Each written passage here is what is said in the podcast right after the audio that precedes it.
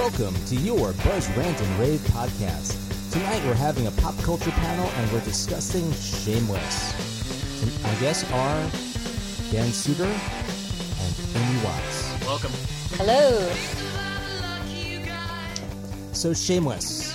Should we should we start it off with our standard um our greeting? I'm the only one who's seen this. This is my turn. This is my show infliction.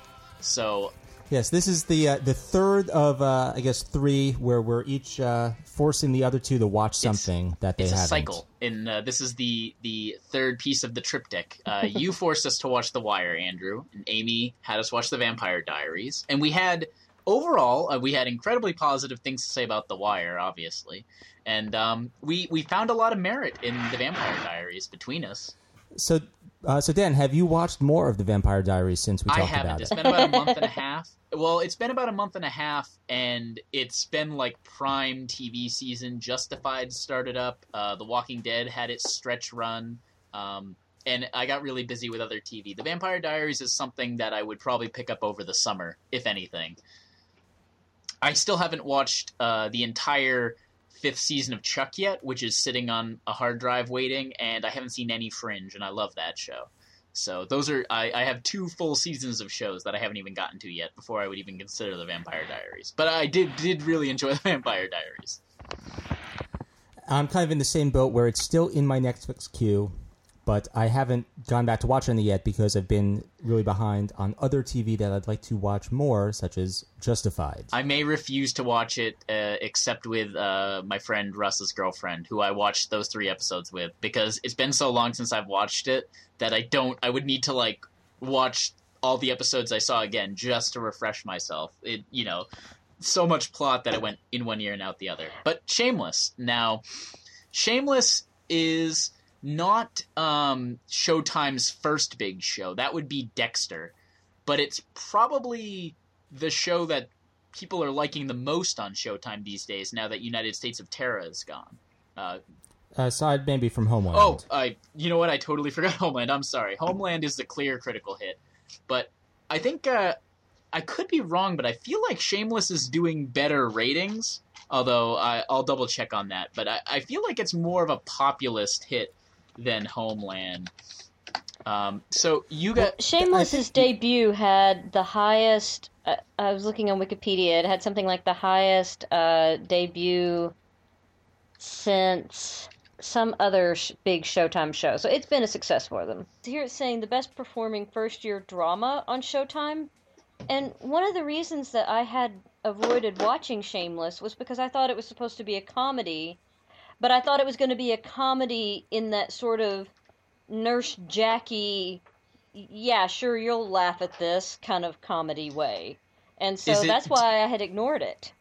let, let's let's lead off with some some some shading about the show. It's an adaptation of a British show, Shameless, which I believe is now in its eighth or ninth series, if we're using the English terminology. So that's been, so that's been about what five or six episodes, something total? like that. It's about it's about forty minutes of actual show in England, um, but the it's it's a British. It's based on a British series about a lower class family. The American series is about a lower class family. We're talking dirt poverty in uh, the projects of Chicago, um, and you know they sort of they got a the absentee mom and a drunk. Well, t- just to just to nitpick, it's not the projects of It's Chicago. not. Oh, it's not. Pardon me. It's not projects. It's- It's, the It's in Chicago. crappy neighborhood. It's definitely a not a wealthy neighborhood, It but could it's be not the subsidized- housing, but it's not what I It- think of as the project. it's i don't think it's uh, it's not a, you're right it's not project towers sorry i've never lived in a city that really has projects. I so it's a catch-all term for whitey white new hampshire folks but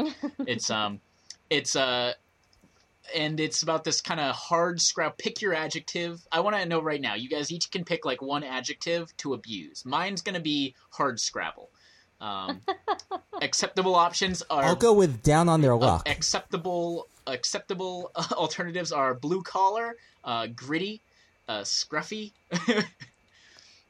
I don't think blue collar actually no, they're applies no here. collar. I They're think no collar. That's exactly what the Yeah, like, showrunner said. Roseanne.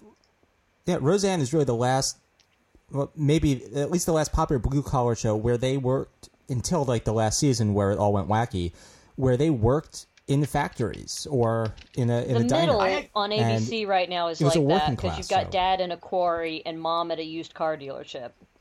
I actually, but I actually think that this is sort of in the spirit of that people getting by without a lot. Um, if it doesn't quite necessarily always have the heart that Roseanne could summon, but basically, it's this big family. The, there's a father played by William H Macy who's basically a drunk and a grifter and can't be counted on for anything. Um, the mom's out of the picture, at least in the first season. Um, so they're all being raised by 21 year old uh, Fiona uh, Emmy Rossum, who's taking care of one, two, three, four, five kids uh, of various ages and bents, um, and it's kind of just their day to day life. Um, and it's it's really really uh, well. I want to know what overall broad strokes. You guys like the show? Enjoy the show? Definitely. And I think one of the things that I found so interesting about it is the tone. It's not really a drama, it's not really a comedy. I actually kind of expected it to be a half hour show Yeah, when me uh. I kind of read the summary and then I sat down to watch it and I was surprised to see it clock in at 48 50 minutes whatever it is. And it's really got this tone that's unlike anything else really on TV. It's really really a very dark dark comedy. Amy, what did what did you think? Um, uh, you know, honestly, I'm not sure if I like it yet or not, but I mean, I want to watch more of it. I mean, because I think Yeah. part of the problem is with only we watched four episodes out of the first what eight, Uh, t- uh, they're they're twelve episode seasons. but There's I mean, like 20 we went as gonna far as episode eight. Be, yeah, yeah, yeah. I think we went as far as episode eight. Or, yeah, eight. Sorry. And so there were some things in there I missed, and there's some things that I'm kind of curious how they're going to develop. And it's like I feel like with just watching four episodes, I kind of got a taste. And yeah. Well, I sort of, i- in a weird way, I would almost compare it to like if we'd only watched, say, the first hour or two of The Wire. You know, well, I and you're kind of like, okay, where's this going to start clicking? Let me let me get into the sausage making of what I did. Andrew, when he had us watch The Wire, he had an easy job. He just had us watch the first five episodes. You, with the Vampire Diaries, had to curate for us a little bit, and you specifically said you picked some one episode that would give us a good intro to the world, and then two episodes that were a good self-contained arc. I realized when I went back like a month and a half ago or a month ago to figure out how I wanted to do this with you guys that Shameless, much in the way that the Gallagher's lives are messy, the show is really messy. And I realized that there weren't any like arcs that I really wanted to explore. So I just I tried to, I gave you guys the pilot to sort of one one to give you the intro to the world, but also because the pilot is not a great episode, um, to give you guys kind of the growth of of the it does a good job of establishing the world and they don't change up many of the characters from the pilot but i don't think the pilot is in and of itself great. Um, it's fine. Uh, but i wanted to show you kind of the direction they're going and that I, I really like the creative team behind this show and that they're doing a, a bang up job of fixing stuff on the fly. And then i also just wanted to give you a couple episodes that had my favorite sort of standalone stories or stories that actually build and sort of inform other stuff the show does. So that was my metagaming. but I want to get back to the tone issue. Um, do you guys think this is a dark comedy or like a comedic black drama? I would call it more of a comedic drama than a dramatic comedy. Um, because even though it has a lot of really outrageous, funny moments, I think they do a really good job, especially with Fiona's character, of never letting you get too far away from the fact that this is poverty. This is day to day, hand to mouth living. And, you know, that to me makes it hard to think of it entirely as a comedy. And, and actually, that's why I would call it a black comedy because it's not. It, it's a funny show to an extent, but it uses the humor to really underlie that fact that at the core of it, this is a show about poverty and poverty as systemic in America today. That there are lots of people just scraping by in this way, and it's not funny to people who are living it. It's not anything else other than life, and but it uses comedy to come to that uh, point, which I think is kind of the exact definition of black comedy. I what I would say is I would actually call it a I would call it a black comedy, but I'm also somebody who believes that the best dramatic actors are usually comedians. Um, I because I think comedy is kind of inherent to life, but I also like The Wire. The Wire is a funny show, but it doesn't try. Like there's you don't see the effort. Whereas in Shameless, you can see them setting up set pieces that the whole point is to make you laugh. And Right. but I also think that there's a spirit of like these people live really kind of hard lives, and sometimes the only way to get around that is just by laughing at everything. And I know a lot of people like that. And I don't I don't want to say I identify with a lot of the stuff in this show because I grew up like middle of the road, middle class. But there have been times when you know my dad was laid off or between jobs, and or I've known people who are much less fortunate than I have, and you know my extended family is very much sort of like this, um, if not as criminal as the Gallagher's. so I I can identify with a lot of it. Um, but getting back to Emmy Rossum now, she's been the big one getting the most juice out of Shameless. And the phrases they always use, the words they always use to describe her performance are like brave and courageous and fearless. And do you buy that? Do you do you buy that? That to me is like I, I'm just I gonna lay it out. all whenever I hear that an, an actress's performance is brave, I figure she is either A Topless. ugly or B topless. I, I mean, Well- seriously, like we talked about Charlize Theron and Halle Berry's performances being brave. You know, Nicole Kidman puts on an ugly nose and she's brave, or Kate Winslet drops her knickers in there she's brave. So yeah. Um, I and I on that saying- point, I have a question for you. yeah. Since you've seen all the whole season, right? I, I've seen every episode. Does so Emmy far. Rossum bare her breasts in every episode, or just in the four that you picked for us to Ooh, watch? I I think I I know she did it a fair amount in the first season. I think it might have been coincidence. I I know they. I think it was mostly the episodes I picked, although that wasn't why I picked them. I didn't think Uh-huh. about that that much. Sure, it wasn't. They, I think she reworked her nudity clause in the second season. I don't think she's been totally topless in the whole second season. I really, I really don't think she has been. And if she has been, I'm so inured to it at this point. Like, I, I, you know, I to me, I don't buy the brave, courageous, fearless thing. I think it's brazen, but I don't think it's brave because when you look like Emmy Rossum, it doesn't take any bravery to get naked. like w- w- when you look like Emmy Rossum does, it's not brave. It's just good advertising. well, it's brave in the sense that I mean, up until here, up until the show, she'd really kind of been the doe-eyed ingenue. I think a lot, right? Oh, she hadn't done anything. She hadn't done She was anything wasn't she in note. Phantom of the Opera? She the was in? Dragon Ball Z, the movie, with with Steve. see. Actually, Shameless is a reunion for her and Justin Chatwin, who uh, were in the Dragon Ball Z movie. No, you're right. She was in uh, the Day After Tomorrow and the Phantom of the Opera. So, well, and in Phantom, River, Phantom of the. Opera, that character's supposed to be very young and innocent, and you know, like because I read Go Fug Yourself, where they're always talking about fashion, and she certainly did the red carpet a lot for that, and then afterwards, and she always presented herself as being almost like demure and you know, like I say, the ingenue, and so to suddenly put herself in a position where, I mean. In this modern age, the problem with doing nudity is that it will never ever go away. Oh, and in the last, I think it's changed in the last two years with the animated gifification of the internet. Like, if you're nude, not only are you on the internet, you're in animated GIF form for everyone to enjoy. And so, in that So- way, I wouldn't necessarily say that it's brave, but y- you are doing something that you can't take back. Yeah, but also, when you look like Emmy Rossum, when you're 25, like, you know, you're never going to look better. Like, But someday unless- she will have a kid who will go on the internet, and there it'll be. unless she's got creepy Ellen Ellen uh, Barkin genes, she's never gonna look better. And I don't know. I don't think it's. And to be fair, this made her a star. Like it, this show has boosted her profile a thousand percent. So I think it's sort of much like uh, I don't know. I can't think of a good another good example of it, but it's it's been a very it was a very good move, I think, because also in the second season, I think she's been coasting on her first season nudity. I don't think she's been totally nude the second season. But Uh, The way in which I would think that her performance is actually kind of brave is that I like that Fiona is clearly a a sexualized young woman, and yet I don't feel like we're ever led to believe that Exploitating she is a slut.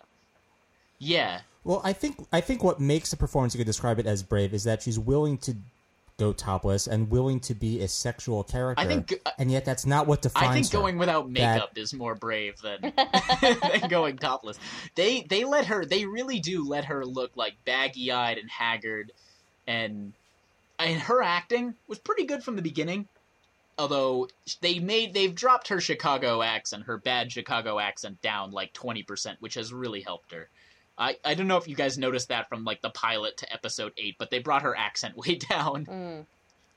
Um, and but do you buy it? Do But- when she's getting all tough girl and dudes' faces, do you buy that? And does that like brashness work for you? I, I think it definitely the character is very believable, and I think her performance is is fine in it. Um, and I think one of the interesting things about the show as a whole is kind of the credits are very misleading.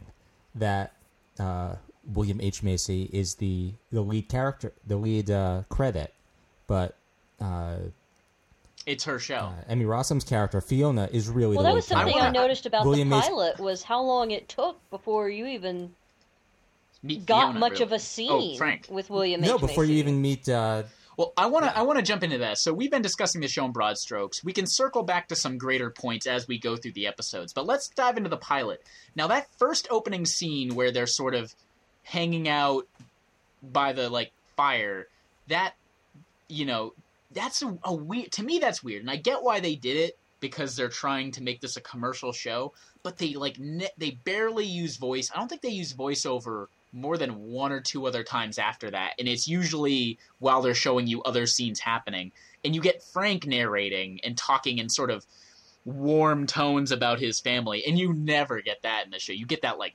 once or twice a season. So, did you guys thought think that first scene was like out of character for the show? I think it was a great misdirection Yeah. because it was so out of character that it, it just coming into it knowing that okay, William H Macy is the, the star of the show. Here he is narrating it. Um, he's talking about his family and how they're all so great together, and you don't see him again until like the third act of the show. Until it, it has to be almost half an hour into the first episode, into the pilot, before he is on camera again, and it's a great it really undercuts your expectations of what the show is and gives it a chance to kind of surprise you, even if it's not different. Well, if I can be all Um, arty farty for a second, I mean, it's it's matching the theme of the show, which is that Frank would tell you he is the star of this family, he is the center of this family, and yet in reality he's so not. He's a prop, and and I think that that it's nice that the show sort of build out built out that theme in the and way then they just pulls it out him. from under you. And then just pulls it out from under you. His first scene is where he pretty much falls face flat Yeah. onto the Well, floor I when he's dra- brought in I by can't cops. take this observation to be my own. This is a Sepinwall, Dan Fienberg uh, thing from when they discussed the show like a year, two years ago, whenever it was first on. Um, that Frank is basically one. They didn't love Frank's performance at the beginning of the series. I think I felt a little differently, but or they, they didn't mind the performance they didn't like the way he was used and but the other thing is he's basically a prop in the pilot they spend more Yeah. time dragging him around and falling over him and throwing stuff in his mouth than than actually dealing with him Well, I said, And- um, I said, do none of these loving, enabling, caring children know the recovery position? I mean, it really bothered me how often they leave Frank on his back. Yeah, I thought that too, where where they just leave him propped on his back to uh, choke on his do own you vomit. now now Maybe getting that's to getting to getting it could well getting be. to William H. Macy do you like this performance? Do you, or you don't do, is this a good I wrote in my notes is it a good in parentheses or effective performance? Or does Frank work for you? And then is it a good performance regardless of your answer? He does work for me, and I'll tell you, one, William Macy is so charming and endearing.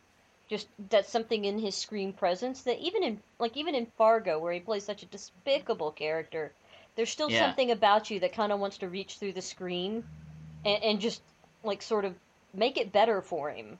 And I think that is a key component to this Frank Gallagher character. I mean, he's not by any means a mean drunk. You know, he's an affable drunk. And Ooh, that's why his I, family I wouldn't say that, that uh, and I'm going to say that this is an unspoilable show because a point I'll make later. I don't think they're. I believe in spoilers. At one point, he gets drunk and just hauls off and punches Ian in the face, and that's he can be incredibly cruel when he's drunk. Um, Okay, I but I haven't think- seen that yet. yeah, I think part of Frank is that he's wildly inconsistent and that they Mm. don't know what they're getting from him. He's not normally a violent drunk, but he's he's mostly self-destructive, and I think that's the one thing that keeps the character does really bad things, but I think for the most part, I, I think that the only thing that keeps the character even bearable is that most of the pain falls on himself, although he gets the family in financial trouble constantly. Um, I'm, I'm not sure that most of the pain falls necessarily on himself, just in terms of that the kids have developed this whole support network amongst themselves to compensate for his lack of parenting Yes. or his lack of functioning. And is there I the other thing I wanted to ask, and I actually like the Frank performance. I think it gets he in season two they start deploying him a little better, and he's good in the end of se- second half of the first season. But by the season two, they're really using him well. And uh, but I wanted to know: is there anyone else you think could have actually pulled this role off? This really despicable guy, but you sort of you don't really know why. Every once in a while, you see a hint, like in episode eight, you see a hint of why people have not murdered this guy in his sleep. But it's mostly William H Macy's general lovableness that keeps you from Well- well, hating con- Frank.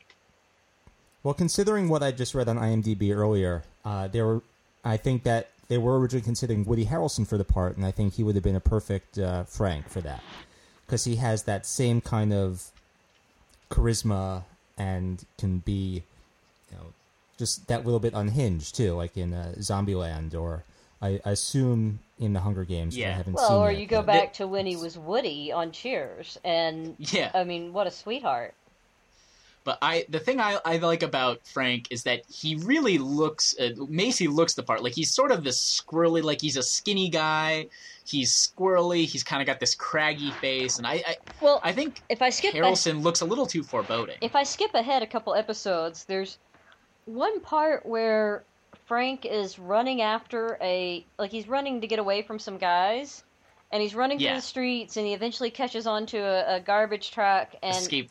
Yeah, he's on a skateboard and catches onto a garbage truck, and William H. Macy running in that scene totally reminded me of the kind of like those those little scrappy guys that you know you think they're a drunk and then suddenly they get into a corner and I mean like he's not carrying a spare ounce on his Yeah. body and so he can move that body fast when he really needs to. his physical comedy through the series, Frank is probably of all the recurring characters, he's probably the most cartoonish character. And that's I think a word I'm going to use like 80 times this podcast is cartoonish cuz the show bounces along the realistic cartoon spectrum. But he really is a very good human cartoon character. Just his facial expressions sometimes. I'm surprised there's not a Tumblr that isn't Faces of Frank Gallagher.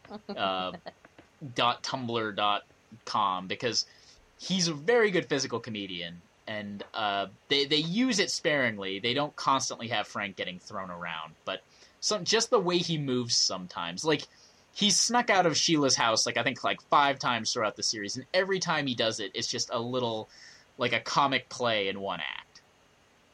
Um, and, and jumping back into the pilot, like the other the scene that charmed me the first time I was watching it is just that the first real scene of the series, not the sort of prologue where Frank's narrating, but when they're going around the table like collecting money to pay like the electric bill. Mm.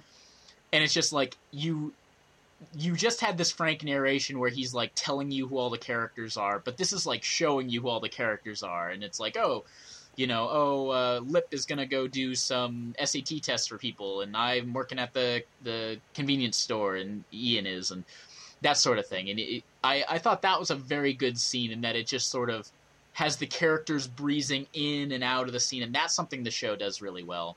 Is um, Yeah. play with character pairings, but they get away with having characters just show up whenever they want because of how sprawling and messy the Gallagher extended clan is. And I should say, I really did love that first scene of the uh, of the episode where just because through the camera work, it really felt like it was moving well and it was exciting, even if it was just going around the table, expo- uh, giving you exposition, introducing each of the characters, and uh, just well done. Applause. Now the there was some weird camera work in episode one that maybe you guys need to explain to me. It just went right over my head. What was up with the slow motion apple drop? Uh, when was that? Well, I mean, the point of the scene is that Joel Murray's going to discover what his daughter's doing under the table. Oh yeah, yeah, yeah. Oh. But I mean, I- like the way that we watched the apple drop, and then so carefully the apple landed, and it was trying to decide whether it was going to be on one side of the carpet or on the other carpeting. And I was sitting there thinking, wait a minute, does mom have a rule about food can't leave the kitchen? And if I- it lands on that side of the carpet, it's out of the kitchen. And I mean, like, I, I- got I the slow mo uh, for It- the reveal of the girl under the table, but why did we care so much about the apple? I I have a note. It's literally the last note on my page, but I I was wanted to mention it earlier. Um, than that is the show does a good job of kind of capturing the weird claustrophobia of living in crappy old houses. And part of that is they do a lot of wonky camera angles, and they do a lot of weird side by side shots or slow motioning stuff. And it it's a little I, I like it. it. It's it's seemingly at random sometimes, but it's sort of it's funny in that it's almost has no place and isn't important, but they do it anyway. Well, like the, the they continued the slow mo with dad reaching down to pick up the apple and discovering Freddie the daughter, and I understood the slow mo there and why that was going to work for comedic effect. But I I, I, think it's swear it takes I don't think it's necessarily even comedic that, effect. that's like the I most it's just- significant apple drop outside of Times Square. Well, it, it's like how the it's so like when you're a kid and like it's. I just think it, it's a little dramatic. It's like the dramatic tension of it, but then it's something dumb like an apple drop that's going to blow up an entire family, really for the entire series. That that one apple drop kind of blows up that. Not a spoiler to say, it blows up that family for the entire series. The one thing you guys didn't totally get, I don't think, was Joel Murray's character is kind of a thankless character. Um, Joel Murray played uh, played Freddie Rumsen more famously in uh, in Mad Men, but um, he's kind of good as Eddie Jackson. But it's a really thankless role where he kind of has to be hateful, and they go some really dark places with him at the end of the season that you didn't guys didn't get to see. But he has his own little ticks. Like you guys didn't get a good explanation of it, but he has this weird clown. Not a sexual fetish, but just a fetish in general. Like the stuff he was carrying out of the house when he left is all his like clown collectibles. Like and he's a really like conservative dad. It's a thankless role, but he's kind of good in it. Um, but uh, and so that brings us to Joan Cusack. Um, what did you guys think of Sheila? Well, I'm a little bit biased because I I have always always loved Joan Cusack, and it's pretty hard for me to ever think she does anything wrong. But I really like what I- she's doing. I'm I, I, I really like, I, I agree. I really like what she's doing. I don't love the character. Yeah. It's very heavy-handed. It's very uh, I I made a mistake earlier when I said that Frank was the most cartoonish character. He's the most cartoonish star of the show, like core character.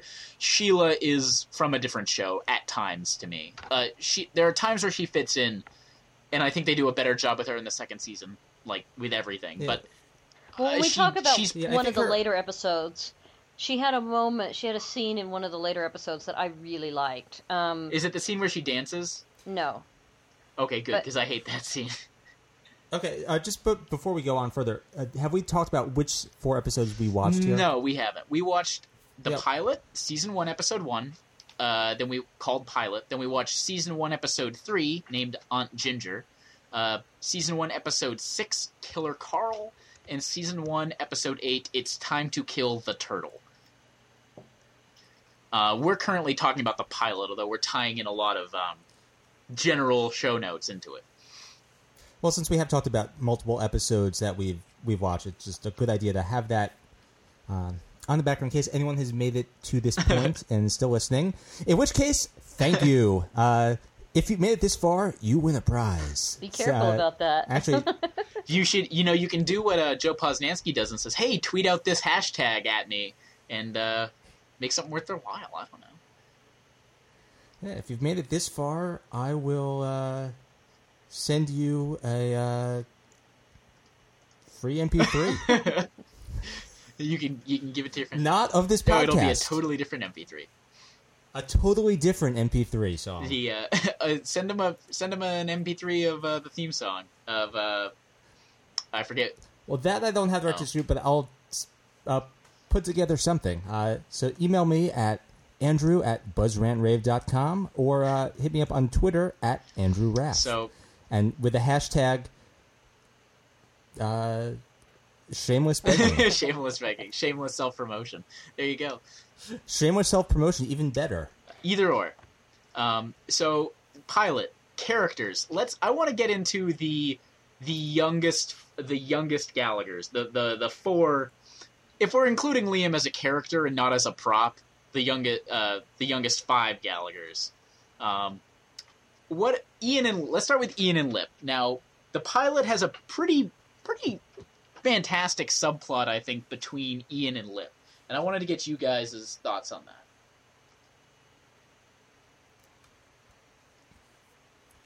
Oh, there, there's Oh. not more. No, I wanted to get you guys' thoughts. Well, that was a subplot, all right? Um, well, Um, I was gonna let you guys do all, do some exposition for a change. I've been doing a lot of exposition. Um, I'll I'll do exposition. Oh, I have to. I, I, I will say, I did find it somewhat difficult to keep track of all the characters at the Okay. beginning. Uh, as uh, not necessarily all the, at the beginning, but uh, Ian and Lip I found were the two hardest characters that I didn't really get their names Yes. straight until uh, the third or fourth episode. Yeah.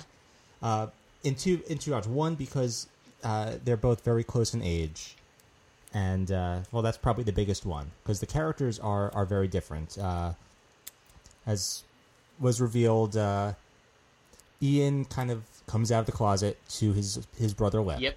Well, e- Uh, in in in the we the should say that or, or Lip Lip is a Lip- junior in high school. Um, incredibly brilliant, super smart. Um, Ian is a he's in the ROTC. He's sort of a uh, um, he, but he is clo- he's a closeted uh, gay man or boy or whatever he is. I think he's a sophomore. They never really I they probably mention how old he is, but I'm pretty sure he's a sophomore. Um, but so I really like the character dynamic between the two, and especially in that plot. Like, I they, it's sort of compressed because it's the pilot, but I think they do a good job of like Lip sort of coming to grips with it, but then just sort of being like, "Well, he's my brother, and I don't have many other people, so I'm just going to support him through this." Well, I, I think it also shows one of the characteristics of Lip as a character. One of the reasons I I find him one of the the more relatable characters is that he's kind of one of the better people in this family. He's Lip? Well, Lip Lip does some not so great things. I find him very abrasive. Lip. he he also is sort of um, not great.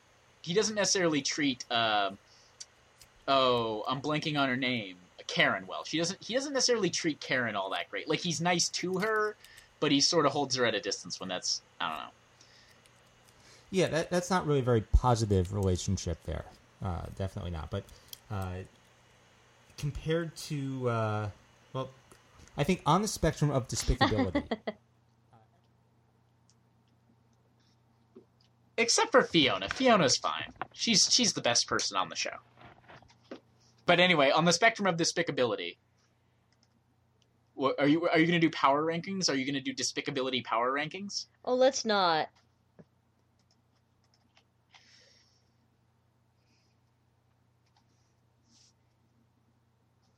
And uh, Lip is also.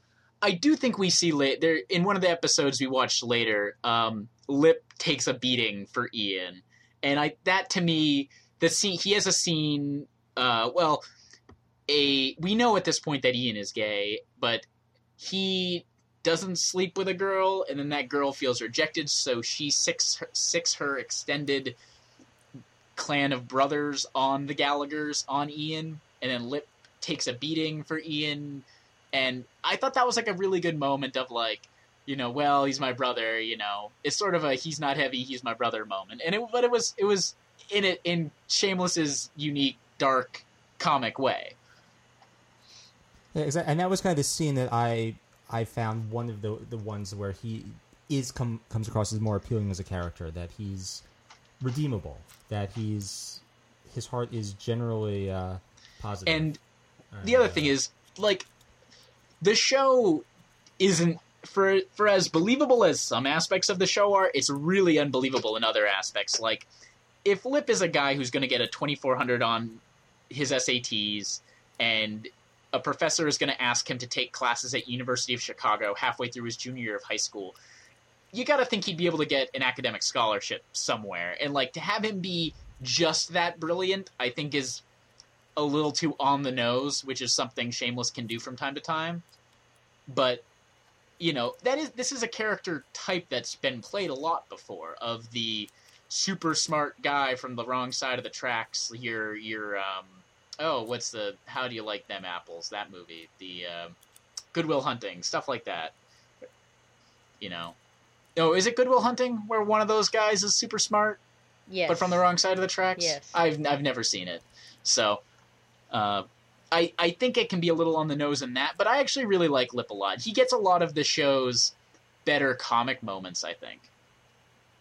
to some extent is the voice of reason, even while he's being roped into the family plans or uh, making his own schemes. He's also kind of narrating the other things going He, on. he does do a lot of commenting Explaining on it is dis- the goings on.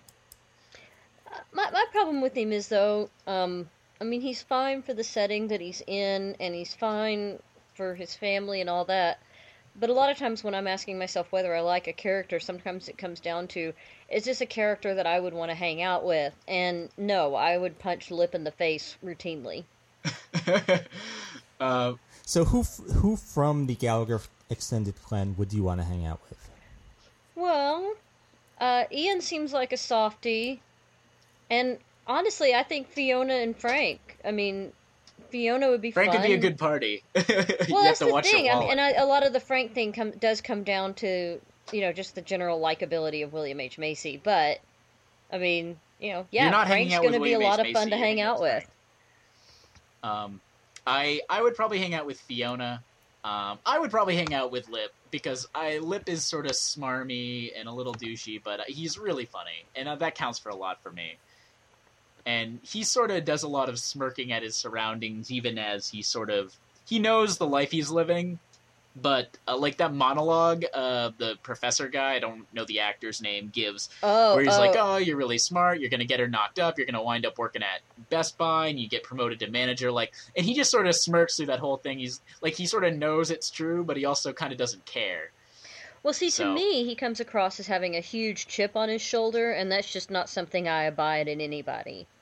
You know, either either own up to it or rec- you know, either reconcile yourself to where you are or change it. But walking around with a chip on your shoulder, I have no interest in you.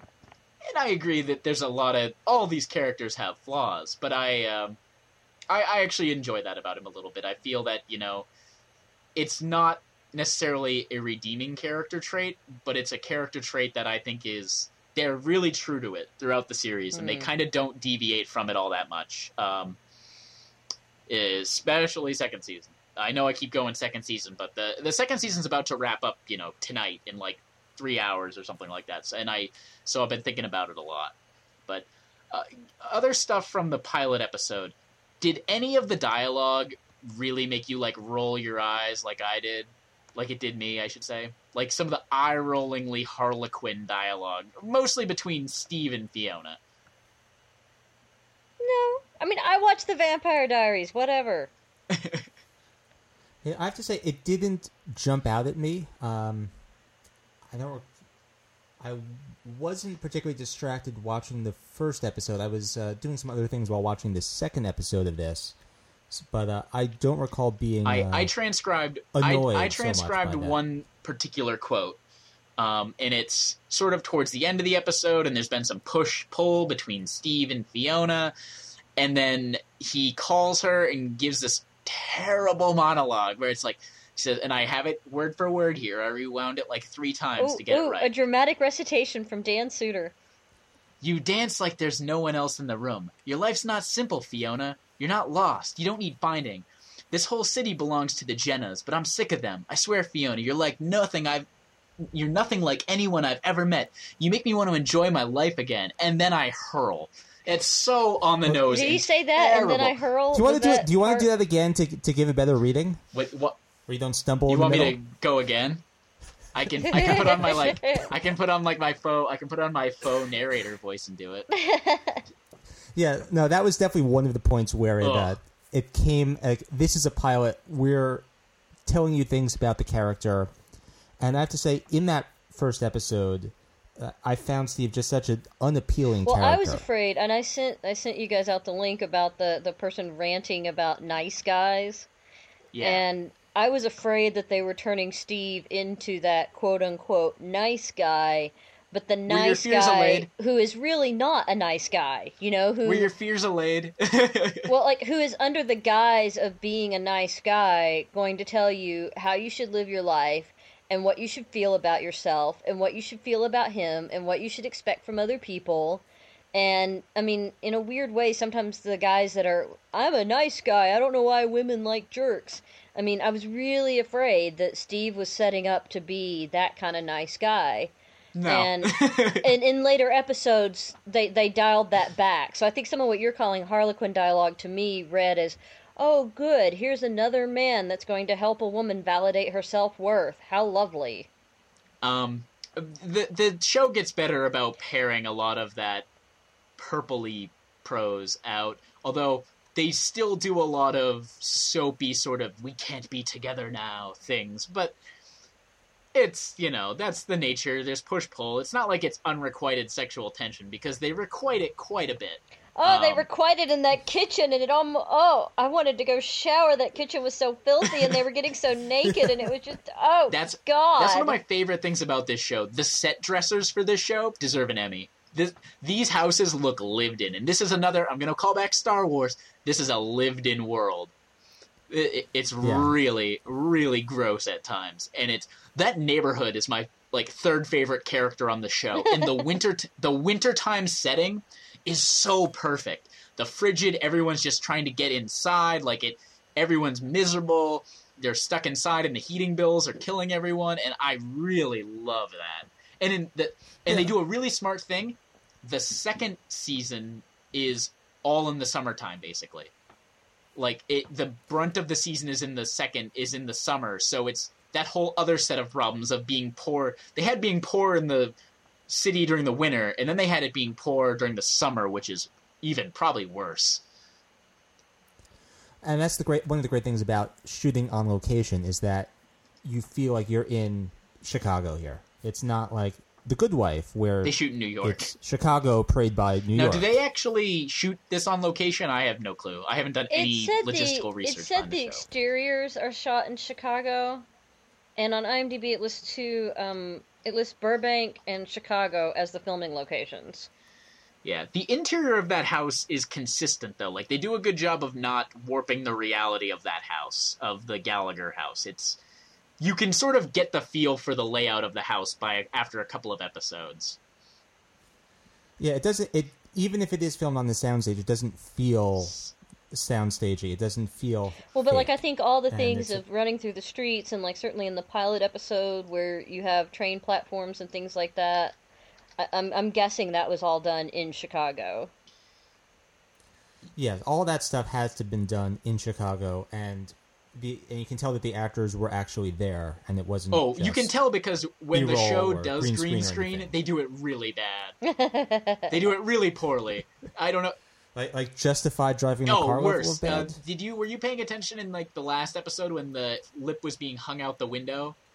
Oh yeah, that was not that was green maybe screen. the Yeah. worst green screen. You could see the green, like you could see like a good like five pixel range of, and then when uh, Lip jumps out of a window in the first episode, it's a little better, but it's blatantly a still image of the house. Like I think it was probably a pickup shot, like done after principal photography was over. Well, that's The probably show that's probably lending credence to the idea that the house is a set in Burbank, Yeah, and so that's why they have to green screen the outdoors so you don't see the palm trees.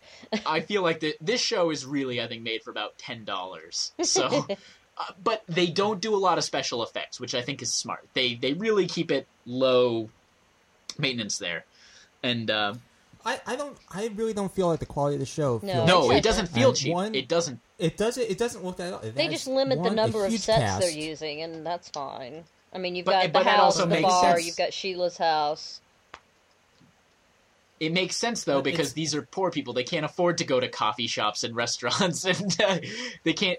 And and it it feels real to their lives because we're seeing them at home. We're not seeing them out and about. It's not like when they're going out, they're always going to the same bar or the same coffee shop.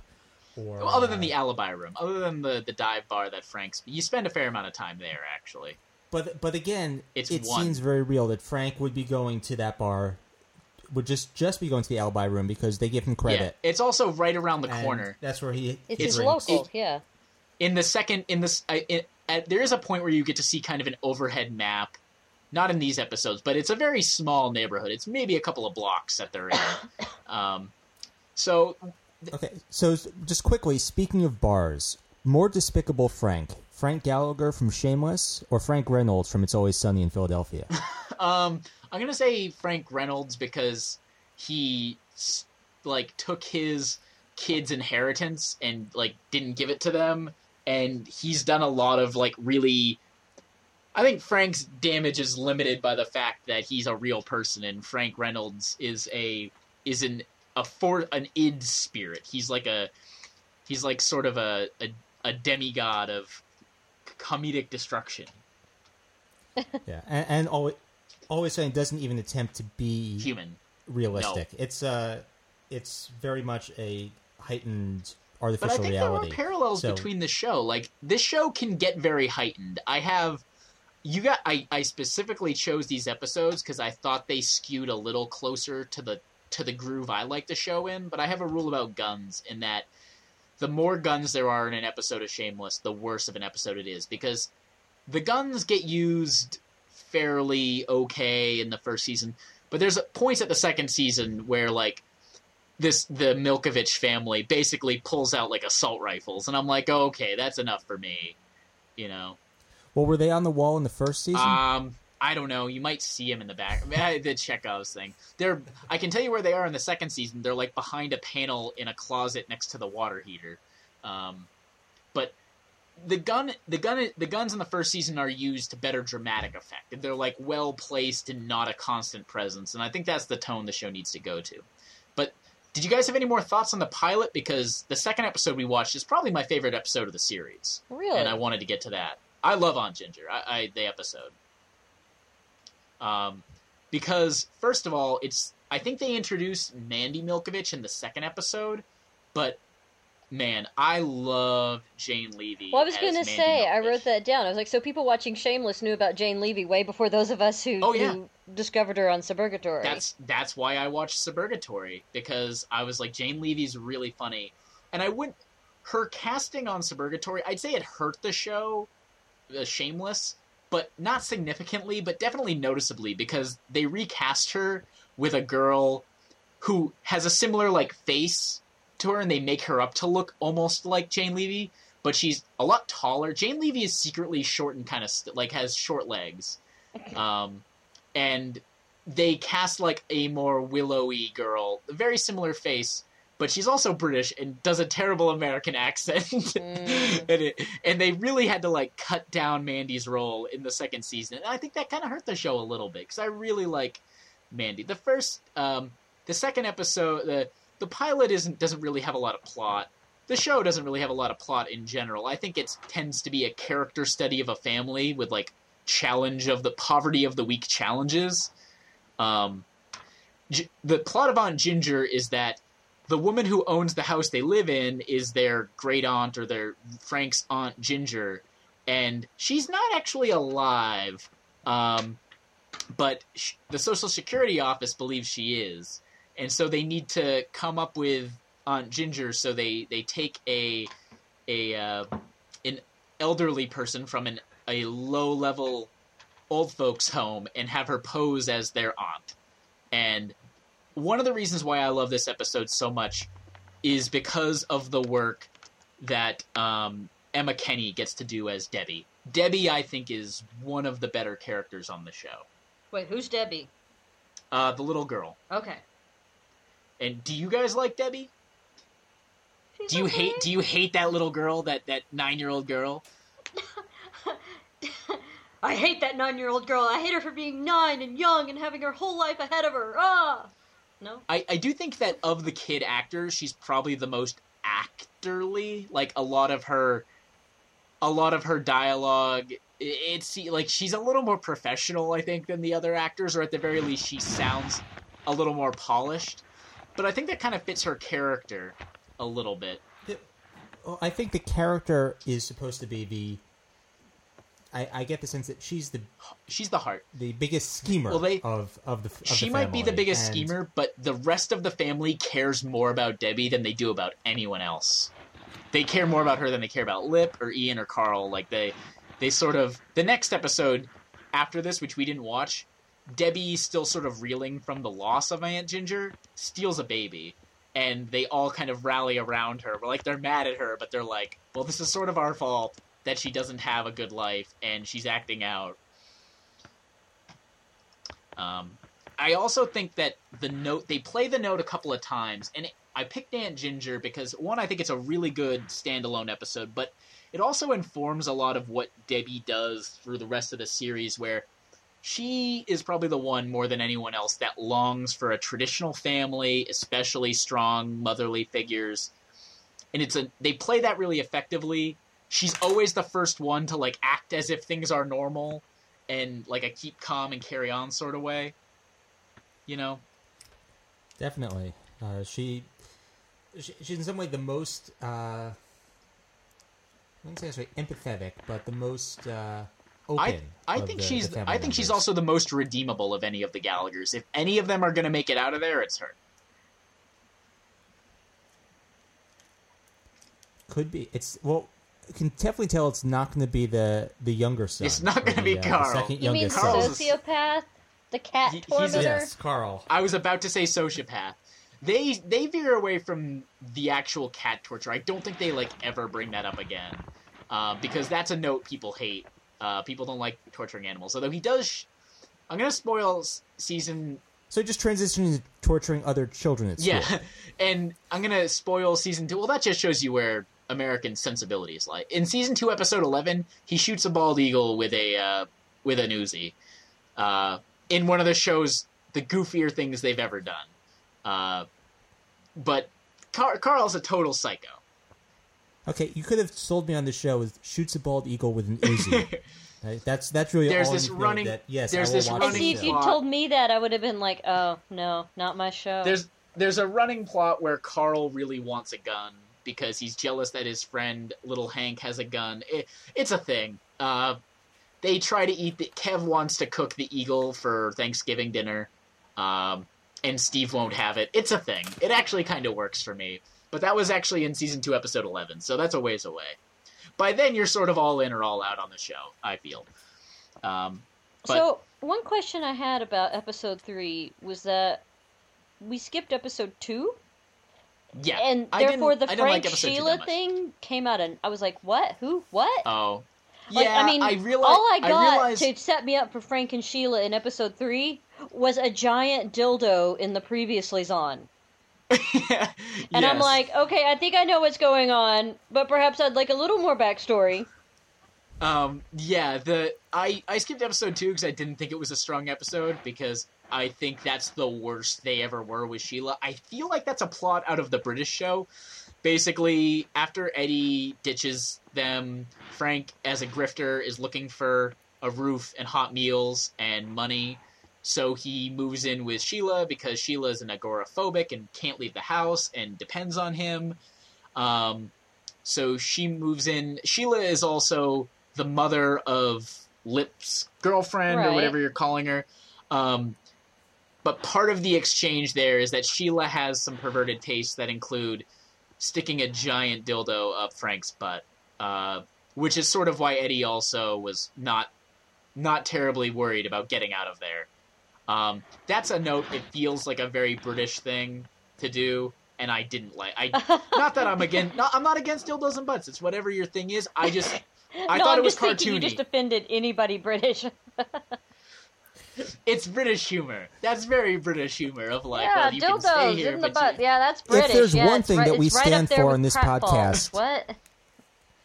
If there's one thing we stand for in this podcast, it's uh, it's your anti-British sentiment. yes. Uh, we fought one war already, for and we'll keep them off our shores through our culture. Um, so, but of that, of Aunt Ginger, so did you guys. I thought this episode, and maybe I'm wrong, I thought this episode is the perfect balance of super, really dark, shameless, but also the heart. The the heart underneath that crusty charcoal burnt blackness. And did you guys No did doubt. you guys feel that?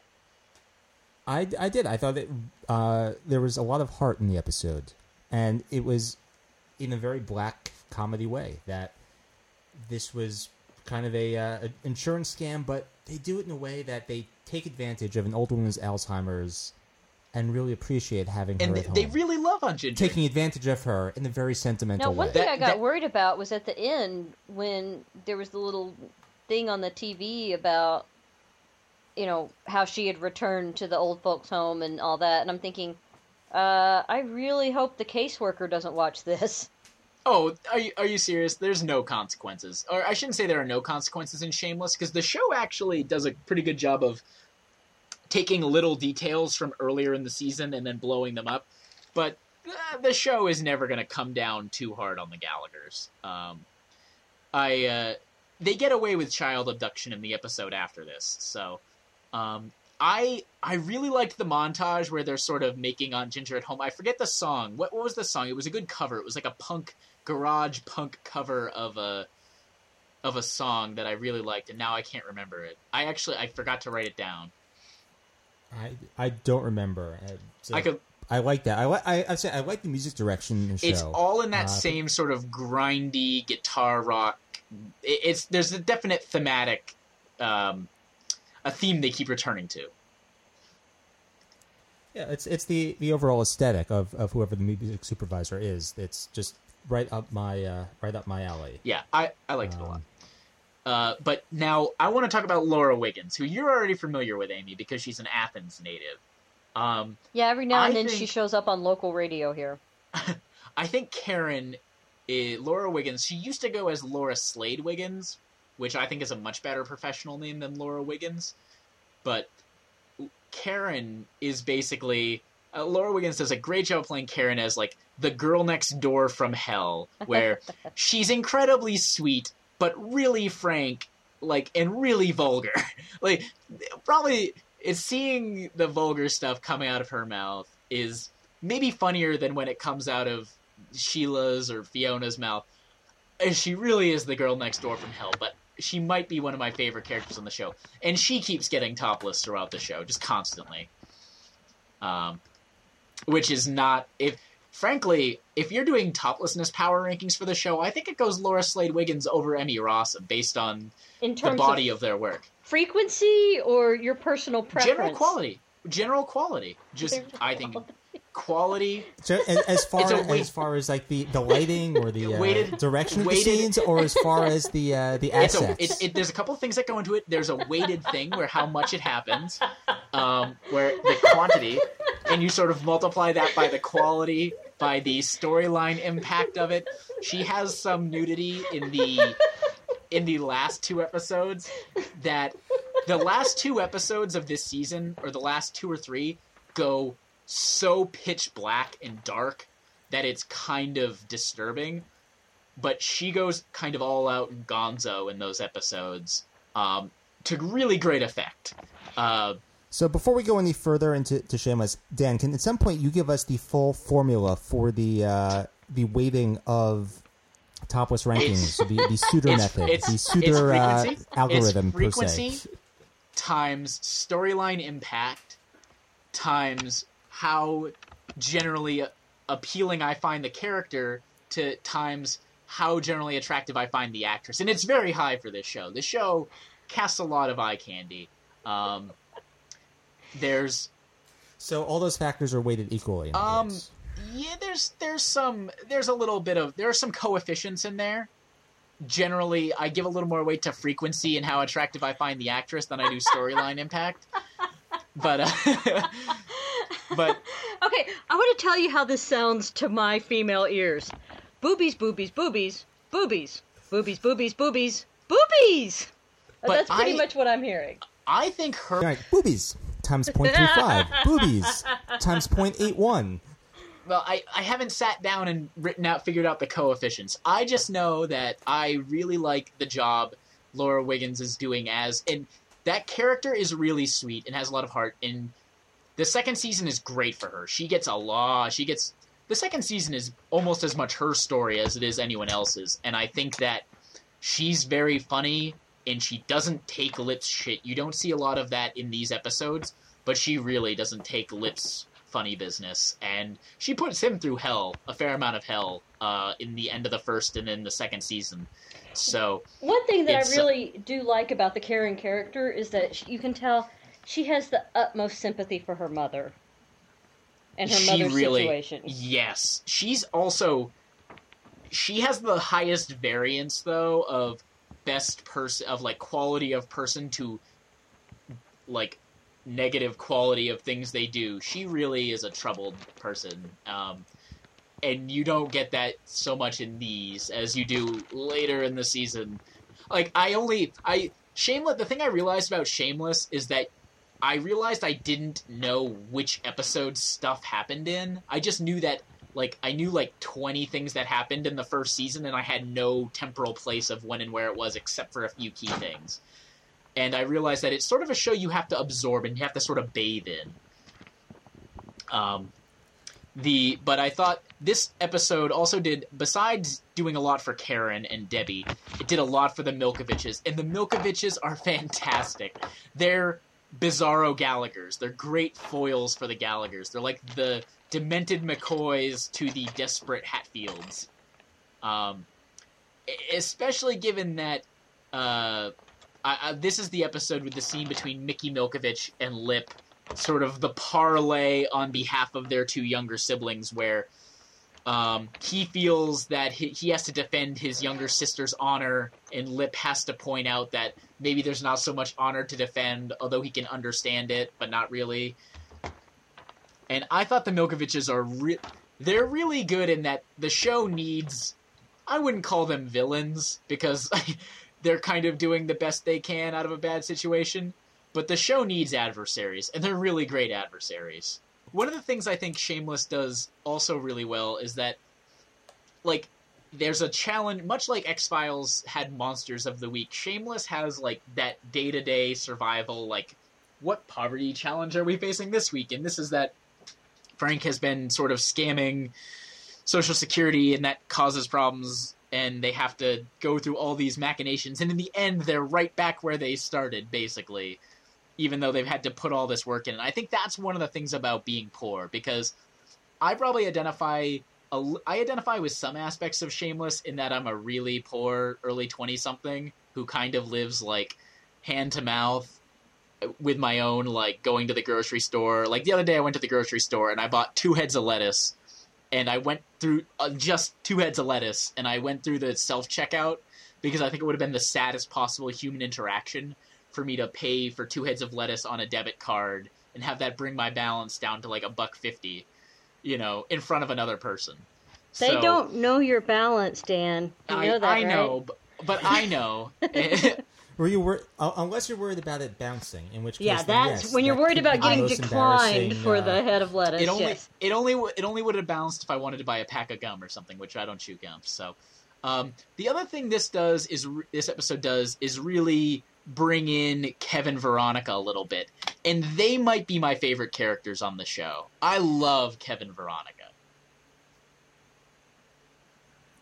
Yeah, they're definitely uh, as as crazy as the, the whole Gallagher family is.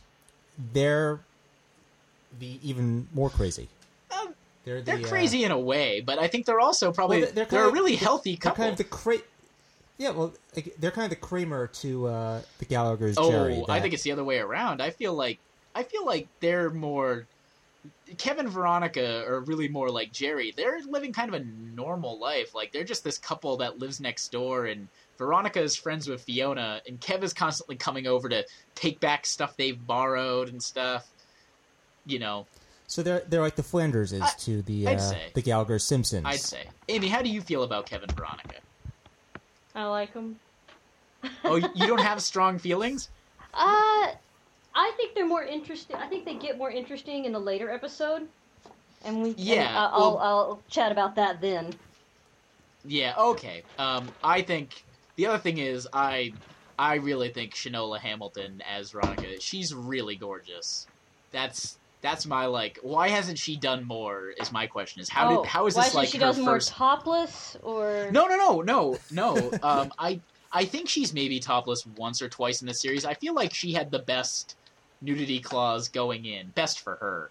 Um, she hadn't really done a lot of other things. I think before this, and she's really funny and charming, and she doesn't take any of Kev's shit. Kev is so dumb, but he's a like a lovable goof, and she doesn't take any of his crap, but she loves him anyway. You never you never wonder why is she with him because Kev is Kev is probably the best person on the show. He really just wants to do well and be nice, and he likes the Gallagher's even if they irritate him.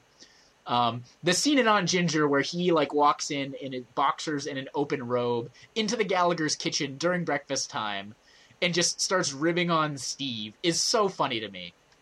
Where he And also, speak going back to nudity clauses, he probably has the worst of, of the or the, the weakest of them because in the pilot there's a, a huge scene where uh, he is hanging out for everyone to see. How don't- did I not you know. notice this? I don't know. It that's the scene where no, that's the scene where um I no, I think so it's from on practice. Ginger. Uh, It, it's because Lip has Lip has jumped out of the window um and sprained his ankle and Veronica's patching him up and she sends Ian, the closeted gay boy, to go get the um supplies and uh smokes. and smokes, and Kev is just lying spread eagle on the bed, dangling for all the world to see when Ian walks in, and Kev's just like, "Hey, you know, give me one of those before you go," and just totally naked the whole time. So we So- are officially at the point where I don't even recognize it anymore. That's good to know. you know what? I he he acquits himself well. I'll say that. Um, the uh, then the end of the episode, basically, the two main plots they're they're they got to find Aunt Ginger, and Debbie bonds with Aunt Ginger, and it's sort of all the sadder when they have to send her back. But I kind of love the way that when they're talking about sending her back, they talk about her like a stray dog. Oh, like Oh, she doesn't belong to us. You can visit her. You know, the show is really mercenary, but the show's really tender. You know, at times, and also the whole the other plot, the B plot, is Ian, or it's like a sub A plot, is Ian getting hunted down by the Milkoviches. But in the end, he tells Mandy he's gay, and they come to this alliance where Mandy is his beard to prevent any suspicion that he might be gay, and in return, she doesn't have to uh, sleep around. She doesn't feel the pressure to sleep around, and she's getting positive male interaction, which is something she hasn't had. And I thought it's really surprisingly sweet in that these are two people who have nothing going for them, um, but they sort of are making the best of it with each other. That um, I should just mention the Bat is like my fifth favorite Gallagher. It's, it, it does a really good job. the baseball bat. Oh yeah. They they're constantly grabbing it and using it like all these episodes. I forgot how often it gets pulled off the the the nail it hangs on. Um, they you actually it a is sort of Chekhov's bat. They eventually do beat the crap out of people with it. Um, that How actually do you that hang a bat on a nail? What? How do you hang a bat on a nail? Well, it has like a leather strap on it. Oh, okay. it's like this very worn, crappy baseball bat. Um, the other thing I want to mention, the other thing I want to get to is there's a I, there's a burn noticey aspect to the show, and that burn notice gives you these little like how to spy lessons. Oh, I was gonna say and Shameless- Fiona's what? And Shameless shows you all the little tips and tricks and corner cutting and scamming that they use to get by. And I actually made a a, a possibly incomplete list of all the stuff we saw over this six episodes. There's a ta- there's a tag gun for returning clothes, uh, putting tags back on, picking up shifts anywhere you can. through your social networks, adding water to the milk. They do that like uh, subtly, like a bunch of times through the first couple episodes, where they'll like they'll shake the milk bottle and just add a bunch of water to it. Um, taking the SATs for kids for money, social security fraud, stealing an old lady to pose as a dead aunt, uh, writing papers for money, posing as parents for PTA meetings, bribing school officials with marijuana, wiping your butt with party streamers, um, me- doing medical trials, and taking temp jobs, scamming free diapers, and taking in a foster child for the money. Those were all like the various ways in which that they're just sort of trying to to make the debits and credits balance up. Well, that's one But, thing uh, I really like about the Fiona character is that we constantly see her. Like in episode, in the second episode we watched, we saw her at a food truck. I think it was either in the first or second. ep- We saw her at a food truck, and then later on we see her as a waitress in a bar. And it's like you, you really kind of get the sense that even though they are kind of skating around the poverty line, they're not indolent. No, they're they're working hard. No, they're very well, hardworking. I to say stay they're at working hard, It's what- but it's mostly fault. Fiona's the only one that's not in school, and that's actually a credit to all of them. That, for instance, Lip hasn't dropped out of school yet. Well, in in the second season, you find out that Fiona actually did drop out when her mother left. Um, well, but I'm, I mean, I'm just saying, you know, for the oldest child to do that, sure, right? Yeah. But it's kind Yeah. of impressive that she's been able to keep the rest of them from having to do so. yeah. Um, and as we said, they're, they're so functional together as a unit. There's as as whatever, however we want to say, the terrible people they are, whatever. They really care for each other, and they're really working together to make it work. Yeah. Um, and I uh, so getting into the we only have 20 more minutes, so we're gonna we but we've discussed a lot of major points about the show. Season one, episode six, Killer Carl. This is a, another good like standalone episode in that it addresses something, and this is another Sepinwall and uh, Fienberg point is just how much damage is this life doing to the kids. Um, we saw it a little bit with Debbie in the previous episode Aunt Ginger, but we get it here a lot with Carl and Karen. Specifically Carl in that The psychopath. Carl Carl is about is, is is two strikes beyond getting expelled from school because he's violent. He made a paper mache turd when asked like to make a paper mache statue about himself. Um and that's basically the plot of this episode is parent teacher conferences. Like Frank winds up going with Karen for her parent teacher conference uh, because she's never felt comfortable with her father and she hates she hates uh, Freddie Rumson and um, and uh, Fiona is trying to keep Carl from being expelled from the school. And Um, see, this is the moment where I really kind of like that's a moment where I really turned on Frank. Because I felt like, okay, so you're willing to suck it up and go be, you know, dad to this kid that's not your kid for the woman you're stooping, but you're not interested in actually going and being the parent to your own kid who's is in serious need of you being there. but that's it's also Frank is we're not supposed to like Frank. Frank well, is and that's the moment where I was like, oh, okay, so I'm not supposed to like Frank. Well, Frank, we're supposed you're you're supposed to wonder why no one has killed Frank, and then occasionally realize why.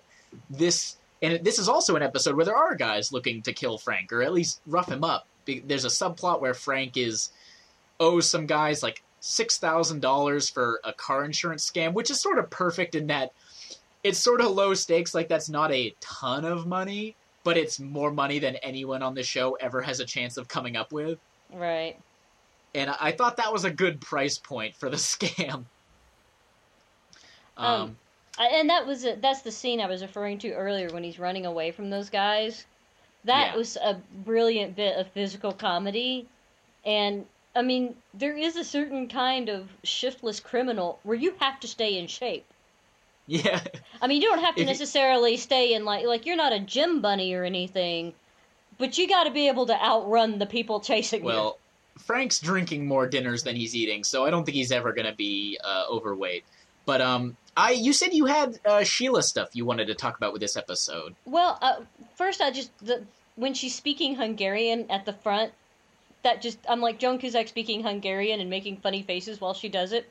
I'll laugh at that every time. Go ahead, Yeah, do that and, more. and that was good. That was very Um, good. But then the scene at the end where Frank has gone back to her house after the parent teacher conference, and Yeah. he's telling her about what the parent, what the teacher said about Karen.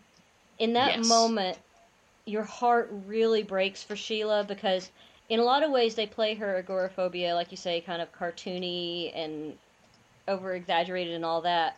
But for people who actually do have this kind of anxiety disorder, and I've known a couple of friends whose moms had this kind of anxiety disorder where they didn't want to leave the house.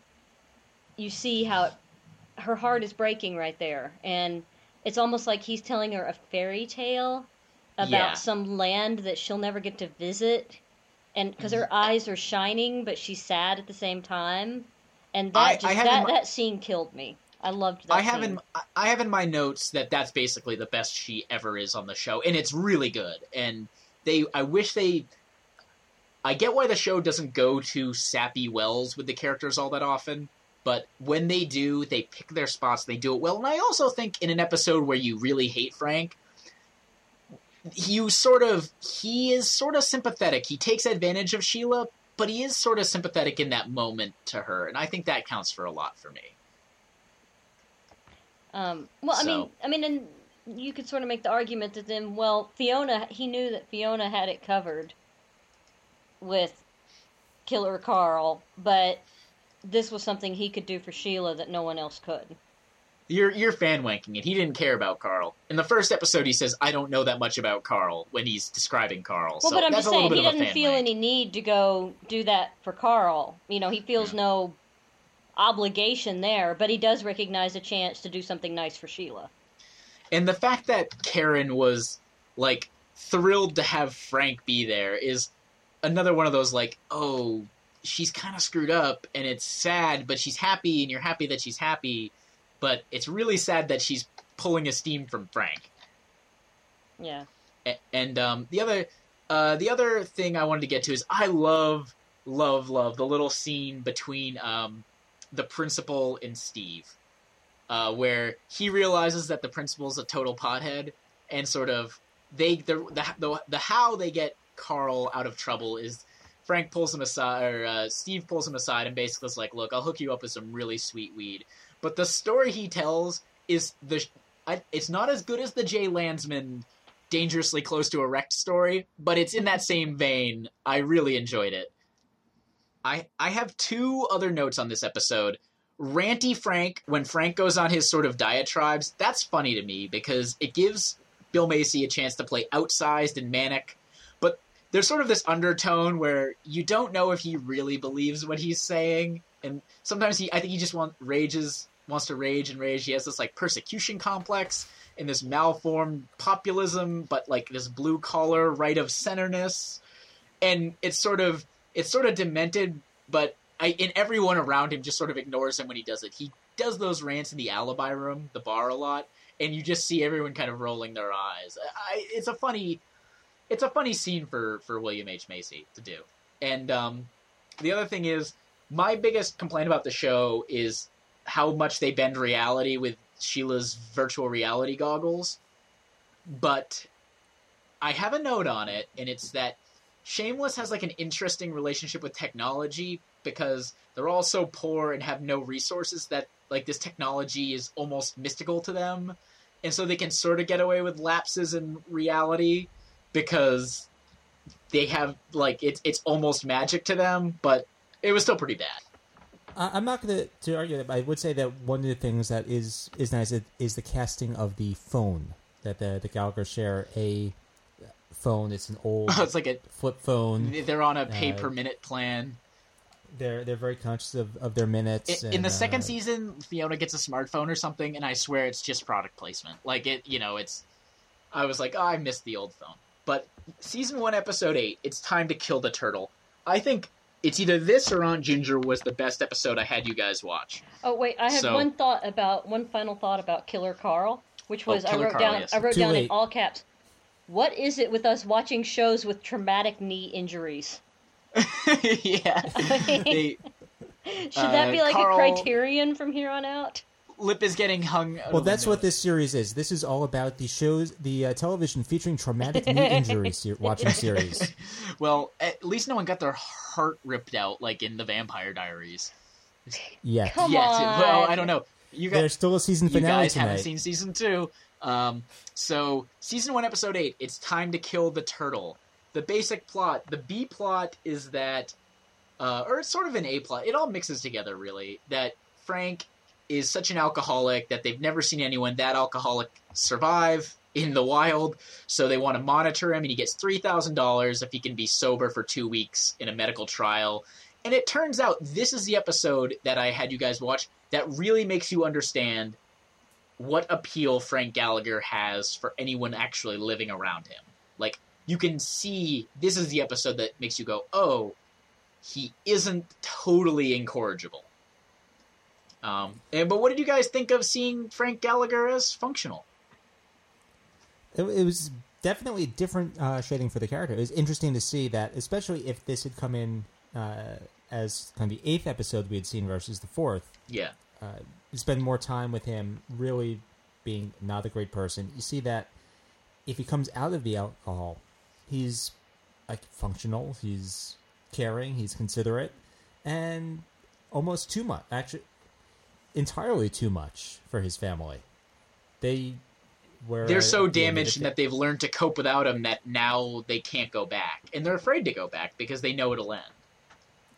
Right. Well, it's not so much that it's they're they can't cope with him without it. It's that they know it's not going to last. and that's why it's so tragic to me.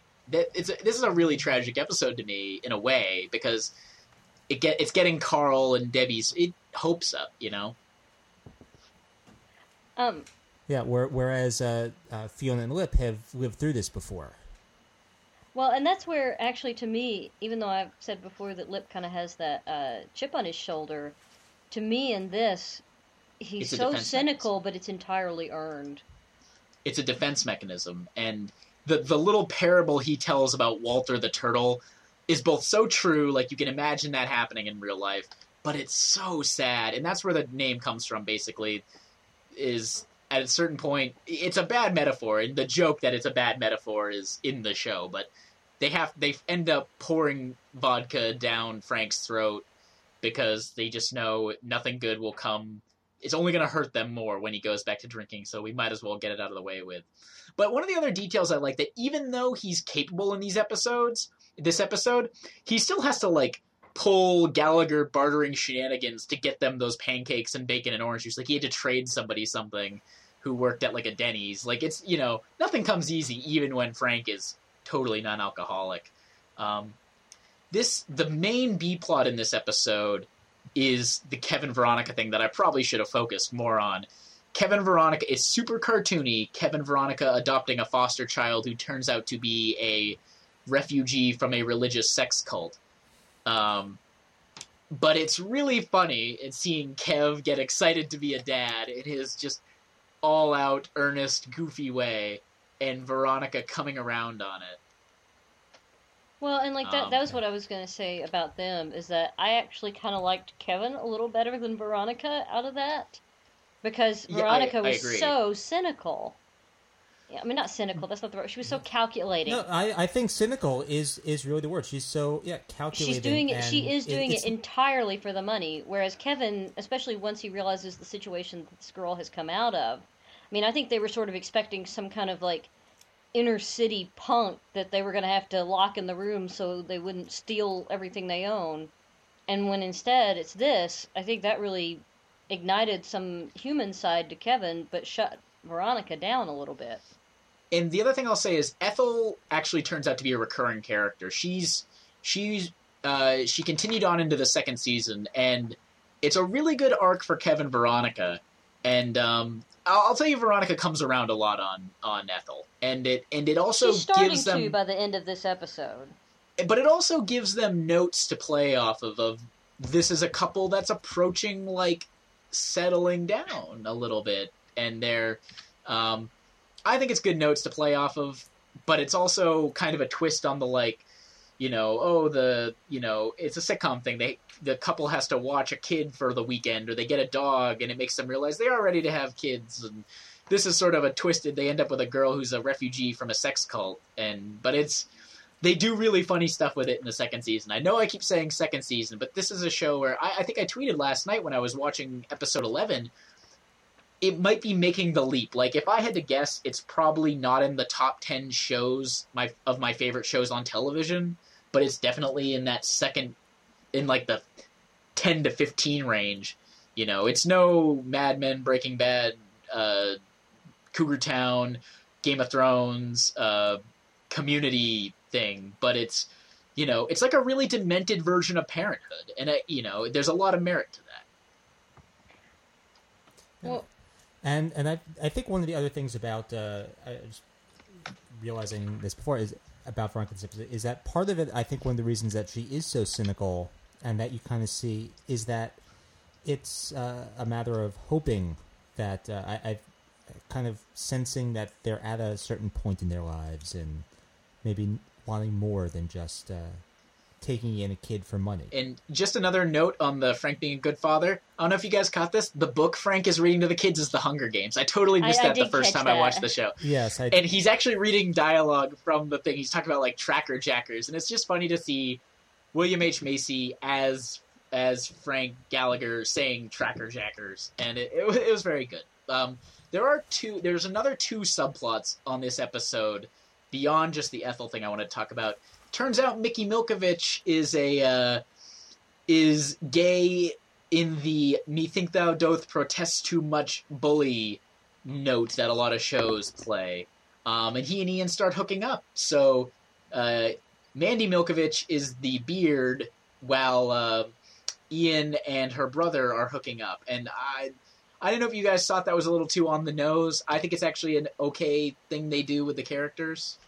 I wasn't sure if it was that he was gay or it's more just like uh, kind of a power thing. Yeah, he'll he'll get it where he can. Um, I I think and they he make can bully the... the... he can bully this kid into doing that. I think uh, I actually get more that it's sort of actually Ian taking a little bit of power back, and that yeah, Mickey's gruff around the edges, but um, that there's a there's they you know there's chemistry there. Uh, and to be fair, those actors play the chemistry pretty well. I, my I problem always... with Mickey is that he looks like he's in zombie makeup. I mean, like in the oh. first episode we met him in.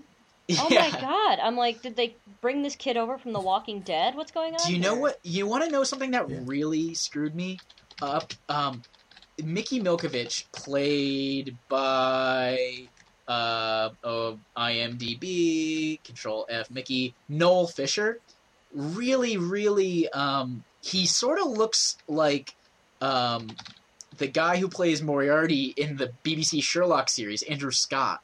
Like, they sort of have a similar facial structure, and it really screwed me up the first time I saw it.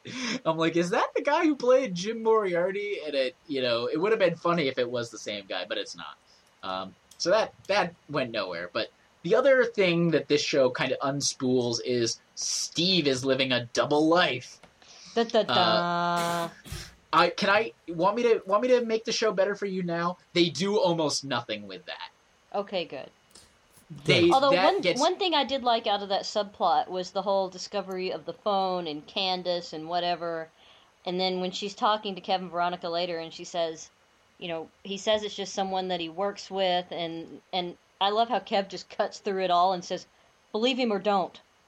Yeah, but they also like, that's also I love that answer. You know, like and, how much drama could women avoid if they just went with "Believe him or don't." or the other the other thing I like is that he gives sort of like a Dr. Phil answer, and Veronica's like, "Oh," and he's like, "Hey, fatherhood brings it out in me," and it was a really Kev is really charming. I love Kev. He's probably my favorite character on the show, and that and that and that goes above Emmy Rossum. And I think it's I tend to love supporting characters a little more because he he only get, has to do things when they're good things to do. Um, but um, the other thing I like, and it's a good note, is Fiona has another subplot in this episode about her maybe wanting more professionally, career wise, where she winds up at this um, PowerPoint class that can help her get a an office job, and she just quits on it immediately. And that reminds you that for as awesome as Fiona is at holding this family together, she's more capable than she is actually smart. And she has not a lot she does not have a lot of confidence. And that's, you know, these characters have flaws and I I thought that was a really good note for her to play. Well, the other thing I liked about that is, you know, since the show is kind of focusing on, okay, what is it really like to be at this point in the poverty line?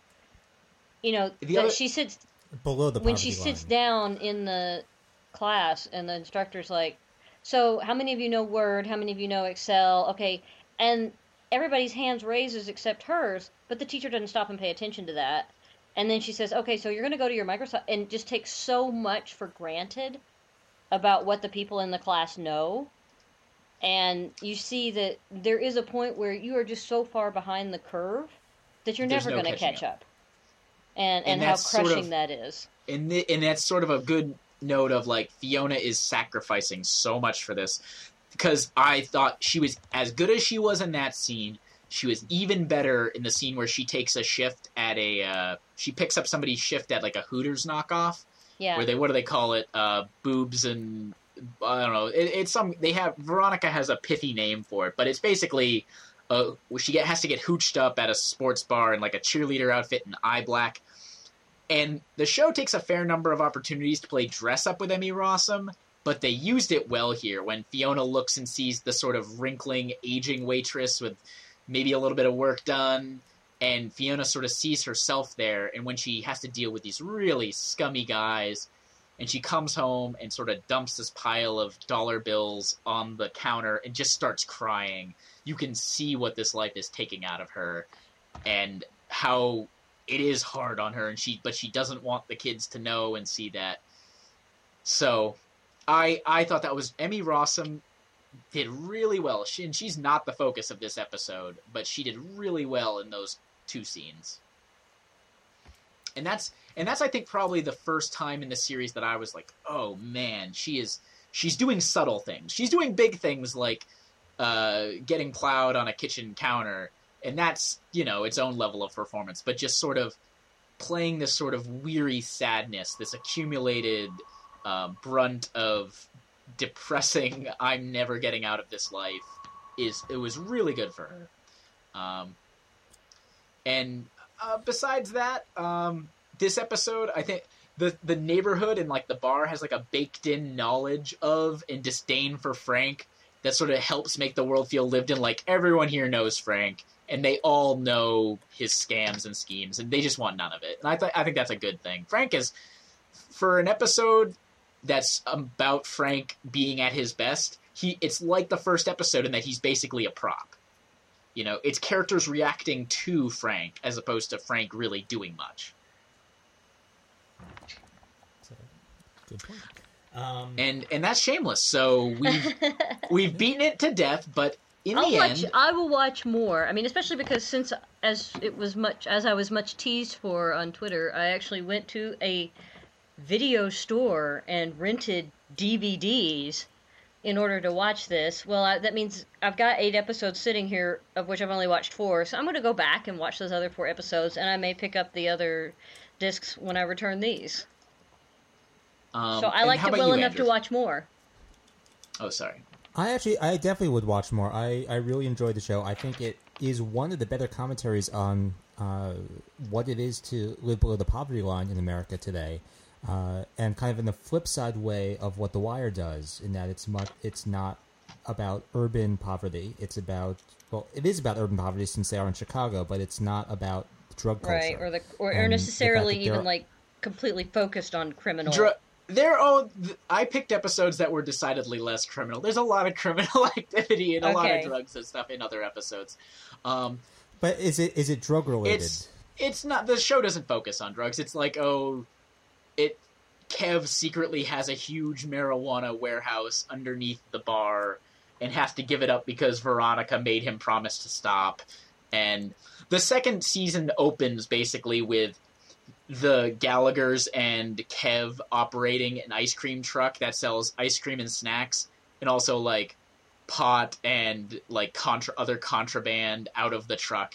And it's it's sort of the second season is really wonderful. Um, the first season, if you liked these, you probably like the other episodes of the first season, especially the. La- I'll, I'll warn you, the last two or three of the first season can be really vicious, and but I think they swerve away from that a lot in early on in the second season, and the second season is really phenomenal. Um, but I, I hope you guys watch more because I really enjoy this show. Uh, it, I sometimes I will let the episode sit on my hard drive for a few days, but then when I watch it, I'm like, why didn't I watch this right away on Sunday night? You know, even though I have Mad Men and uh, and Game of Thrones and all this great stuff, uh, I, I always regret not watching it immediately.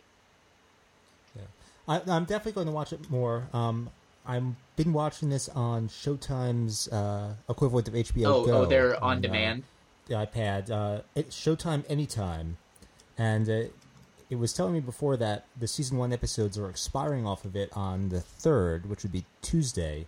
So I may uh, I may not watch the rest of uh, season one unless those come back on the future point. if, but if you if you feel like you have time to watch more watch from 8 onward and then catch up with the early episodes i'd because that way you can get into the second season a little because you don't need you could jump right into the second season but i think that the closing arc of season one is very good if not if very extreme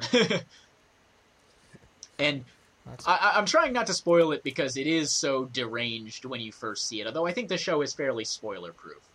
Um, another thing I meant to mention two hours ago, but I forgot. I really love the intro sequence to this show between the song and the uh, and and just the the single fixed shot of all the characters trapezing their way through the bathroom or traipsing through the bathroom. Uh, it'd be way cool if they were trapezing. yeah, they're traipsing. They're not trapezing. They're traipsing.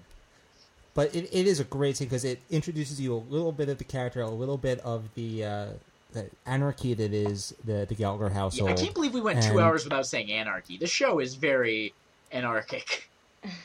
Yes, definitely so. And uh, it's just a really quality Now- song. Yeah. And uh, which seems like a great note to uh, bring this to an end on, unless anyone else. Well, has was the gonna only say- thing I was going going to say was that to me, the show. Um, I mean, yes, it's about poverty, but to me, it's way more about what it's like living with an alcoholic as the head of your family. Yes. I mean, like, I, I definitely think you can't ignore the poverty side of it, but I mean, a lot of times those two things go hand in hand.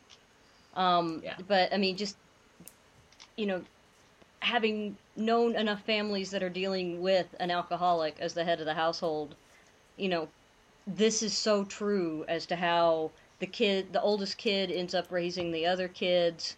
do you, you think know- the show gets into like alcoholic dad minstrel show territory, or do you think it's fairly inoffensive? It's like not going to offend people's sensibilities.